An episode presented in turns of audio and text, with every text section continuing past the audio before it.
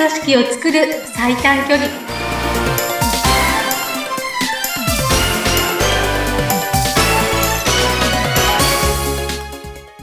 強い組織を作る最短距離。組織力アップコンサルタントの中山智子です。インタビュアーのズッピーことズシ秀嗣です。中山さん今週もよろしくお願いします。よろしくお願いいたします。はい。もう今週も早速本題から入っていこうかなと思うんですが、はいまあ、あの前回はねコミュニケーションと忖度というお話をいただいたんですけども、今日いただいているテーマが自己理解と他者理解というこんなテーマを頂戴してます、はい。ここから入っていきましょうか、はい。そうなんですね。えっ、と、前回がそのコミュニケーションと忖度っていうお話、それからその前もね、その心理的安全性みたいな話をしたと思うんですけれども、はい。だからそういう職場だと、ちょっと困るよねっていうところでお話、まあ、そ、そこまでしかお話ししてないわけなんですね。はい。解決策を何も話してないじゃないか、中山はっていう、うん。そうなんですけど、はい。あの、ただ結局、言動は氷山の一角、うん。その下の、お、あの、いっぱいのところを知ろうよっていう話なんですよ。はいでも、それを知るっていうのを今までの環境だったり、えーコミュニケーションの取り方でうん、できているでしょうか？ズッピさん、ご自身どうですか？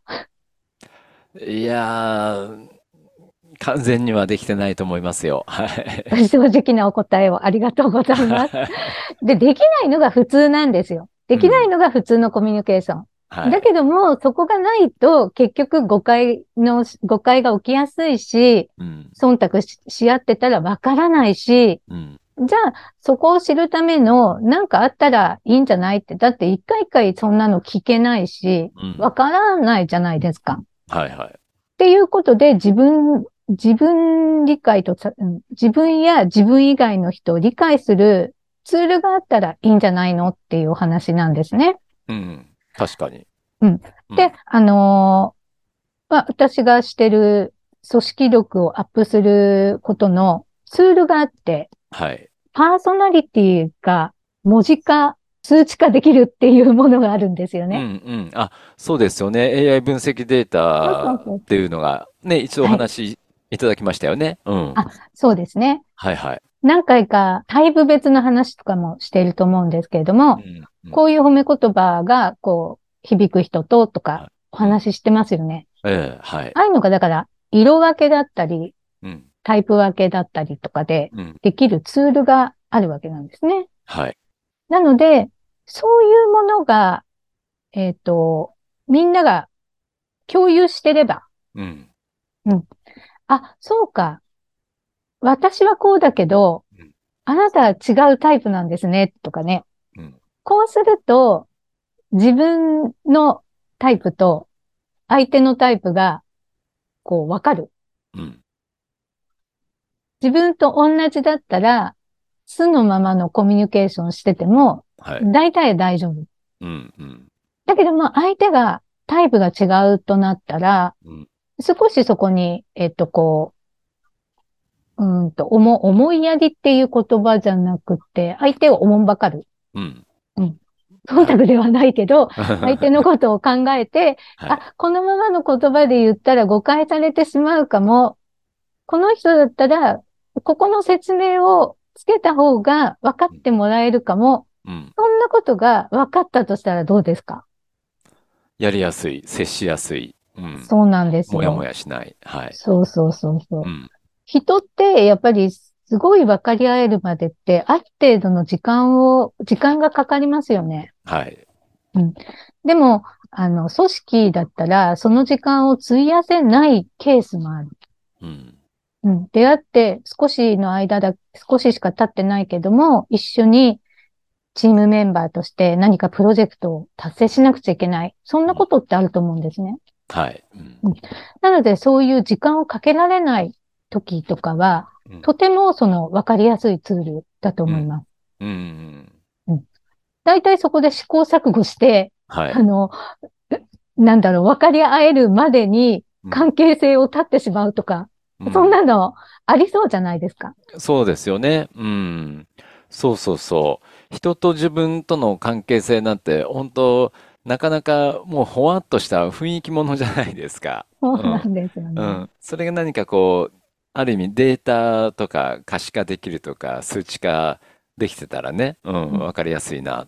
確かに思いますね。うん。そうですね。で、あのーどうですか、ズッピーさんね。例えば私がね、じゃあズッピーさんのその中身とか価値観とか、はい。行動パターンとか、うん。そういうものが、こう、一目でわかるうん診断書あるんですけど、見てみますか？って言ったら、あのね、怖いですね。あの、あ本当怖いに自分がさらけ出されそうで、ちょっと怖いですね。引きますね、ちょっとね。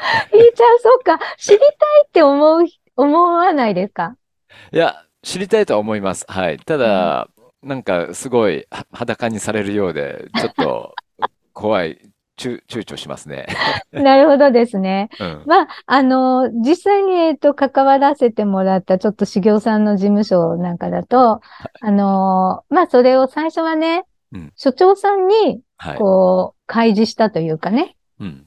うん、もちろんその所長さんのも含めてうん、それから従業員の方はい。と全部こう、こういう風に出るんですよって分析してみると、うんで。まあ、一番わかりやすいところは色分けのうん。タイプ分けなんですけれども、はい。まあ、所長さん赤ですけどうん、あの、この従業員さんは、あの、黄色、この方は青なんですよね。そして、この方は同じ赤なんですみたいに、こう、色でね、うん。わかる。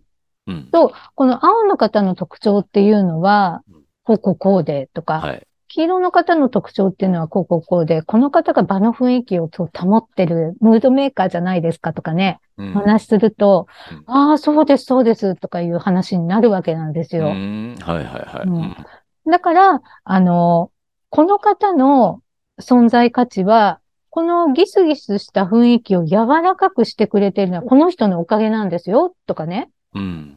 そういうことが得意な色、色のタイプだから、うん。どうですかっていうと、あ、確かにそうかもしれないですっていう、そんなお話になっていくわけなんですね。うーんその色分けをしていくっていうデータのベースになるのは、あ、アンケートか何かなんですか？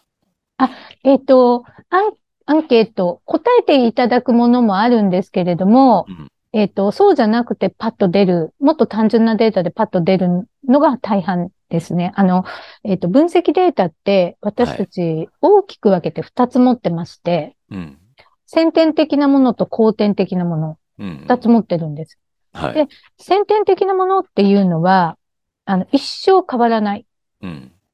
で、実はここがめちゃくちゃ大事で、価値観とかってもうここなんですよ。うん。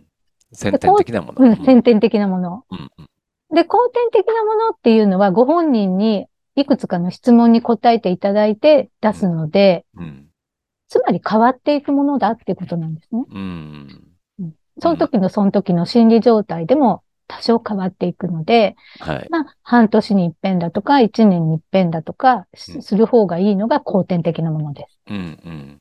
でも、今、コミュニケーションっていう話を割と中心にしてるので、はい。コミュニケーションに関しては先天的なものがほとんど全てです。うん。うん。変わらないんですよ、人って。まあ、そういうとでしょうね。ころは。もうこれだけ生きてきてる環境がね、うん、ありますから、そう価値観なんかも変わんないでしょうね、やっぱりね。そうですね。う。うんん。絶対とは言わないですけれども、はい。ある意味統計学でもあるので、うん。かなりの確率で当てはまる人が多い検証がもう出ています。うん。そうか。うんなるほど。そこがやっぱり中山さんのやってるその組織力をアップさせる最短距離っていうところの強みなんですね。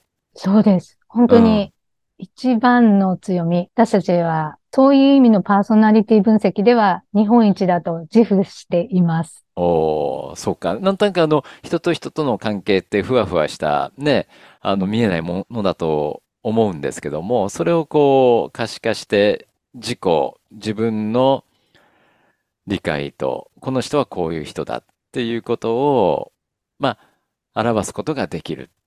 そうですね。1000万データを AI で解析してるので、うん確率的にはかなりうん。精度が高いと思います。ああ、そうかそうか。うんそこですね。そうですん自己理解と他者理解。ううんん。これあの、利用したいなと思ったら、あれですか？あの、このポッドキャストの中の LINE、あの、リンクなんかも貼ってありますよね。アクセスするときに。あ、はい、はい。LINE とか、うんえっと、メールいただければ、はい。あの、実際ね、これは音声なので、うんお音で、言葉でしか伝えられないんですけど、そうそうそううん今、あの、見える化えっと、数値化とか、こう、えー色分けっていう言葉もしましたし、はい。そういう画面実際にね、ご覧いただくことができるので、うん。あ、こんな風に見える化できてるんだねっていうのが、うんまあ、わかると、さっきの所長さんの話じゃないけれども、うんまずは自分と同じなのか違うのかっていう観点から見、見てみる。うん。で、同じだったらそのままでいいし、はい同じじゃなかったらやっぱり変えるべきところがあるっていうことだし、うん。うんその通りですね。うん。それがね、まずわかるっていうのがね、最初の一歩かなと思います。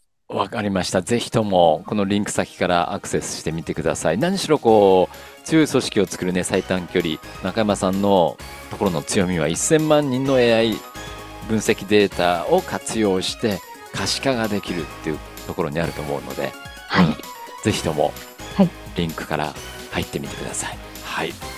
中山さん、今週もありがとうございました。あこちらこそありがとうございました。ははい。また次回よろしくお願いします。い、お願いします。